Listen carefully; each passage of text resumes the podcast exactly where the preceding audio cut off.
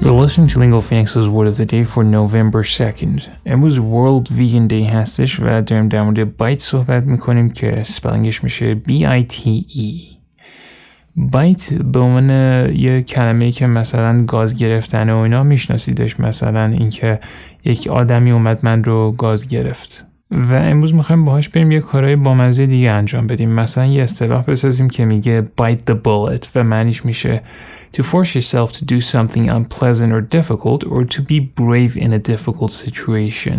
مثلا یه خودتو مجبور کنی کاری که دوست نداری رو انجام بدی. یه نفر یه غذایی پخته و دوست نداری ولی به زور میخوریش اونجا می‌تونی استفادهش کنی. یعنی که مثلا می‌خوای به دندون پزشک به از دندون پزشک میترسی ولی آخر خودتو مجبور کنی میری اونجا باز میشه از همین استفاده کرد.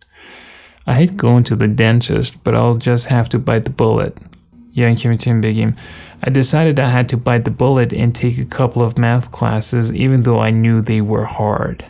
اصطلاح بعدی که میخوایم بسازیم اینجوریه bite off more than you can chew و معنیش میشه to try to do something that is too difficult for you که عملا میشه معادل همین که میان میگن نمیدونم لغمه گنده تر از دهنت ورداشتی I think he's bitten off more than he can chew taking all those classes اینو میشه در مورد یه نفر گفت که مثلا تو دانشگاه این ترم خیلی زیاد واحد ورداشته و در این مسیر قراره چپ بکنه Many kids who leave home to live alone find they have bitten off more than they can chew.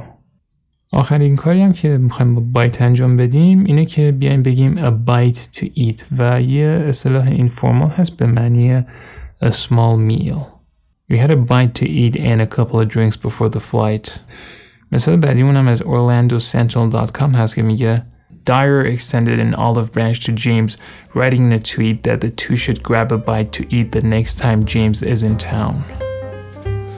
With your word of the day, I'm Mohammed Golpaygani. We love feedback. If you want to email us, our address is podcast or you can find me directly on Twitter and message me there. My handle is at Mogul Paygani. Thanks for listening, stay safe, and we'll see you back here tomorrow with a new word.